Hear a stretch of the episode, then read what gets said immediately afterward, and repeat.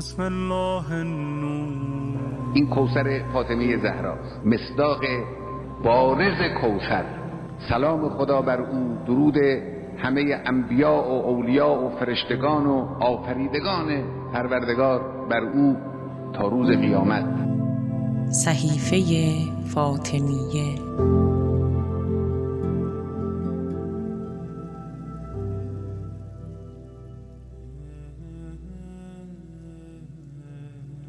بسم الله الرحمن الرحيم.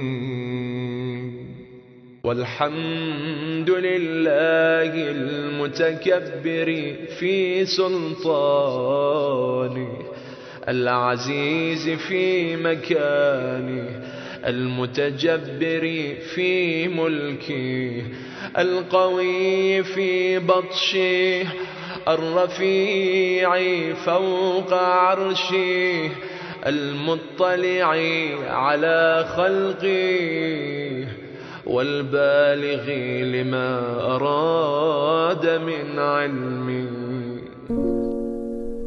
الحمد لله المتكبر في سلطانه العزيز في مكانه المتجبر في ملكه القوي في بطشه الرفيع فوق عرشه المطلع على خلقه و البالغ لما اراد من علمه. هم به اعتبار ظهور کبریایش یک کبریایی اینجا داشتیم به اعتبار تکفور بود به اعتبار امتداد کبریاییش. اینجا به ظهور کبریایی.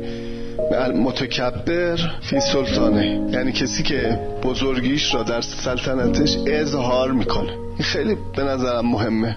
خداش العیاذ بالله بی ارزه نیست. اگه سلطنتی رو قبول کرده این سلطنت رو میگردونه. خوبم میگردونه و بزرگی داره در این. ما اینا ممکنه خیلی بد بخونیم. منظور اینه که عاجزه از سلطنتش نیست. العزیز این مکانه. این مکانه یعنی وقتی که یه چیزی رو به وجود میاره اون چیز در علیه خود او اقدام نمی‌کنه اون غلبه داره. این خیلی مهمه. یه چیزی خلق بشه این عزت داره یعنی اون خیلی فاصله داره. قدرت این غلبه داره. المتجبر فی ملکه. یعنی حالا یا متجبر رو به این بگیرین که جبروت داره در ملکش کسی جرأت خلاف نداره. شما ممکنه بگین خب چرا مردم خلاف می‌کنن؟ میگن متجبر فی ملکش هست. اگر هم مردم این کارو می‌کنن خدا از داده.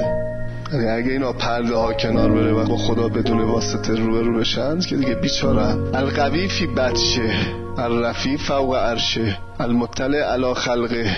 اینا کبریایی خداست و معلفه های کبریایی است.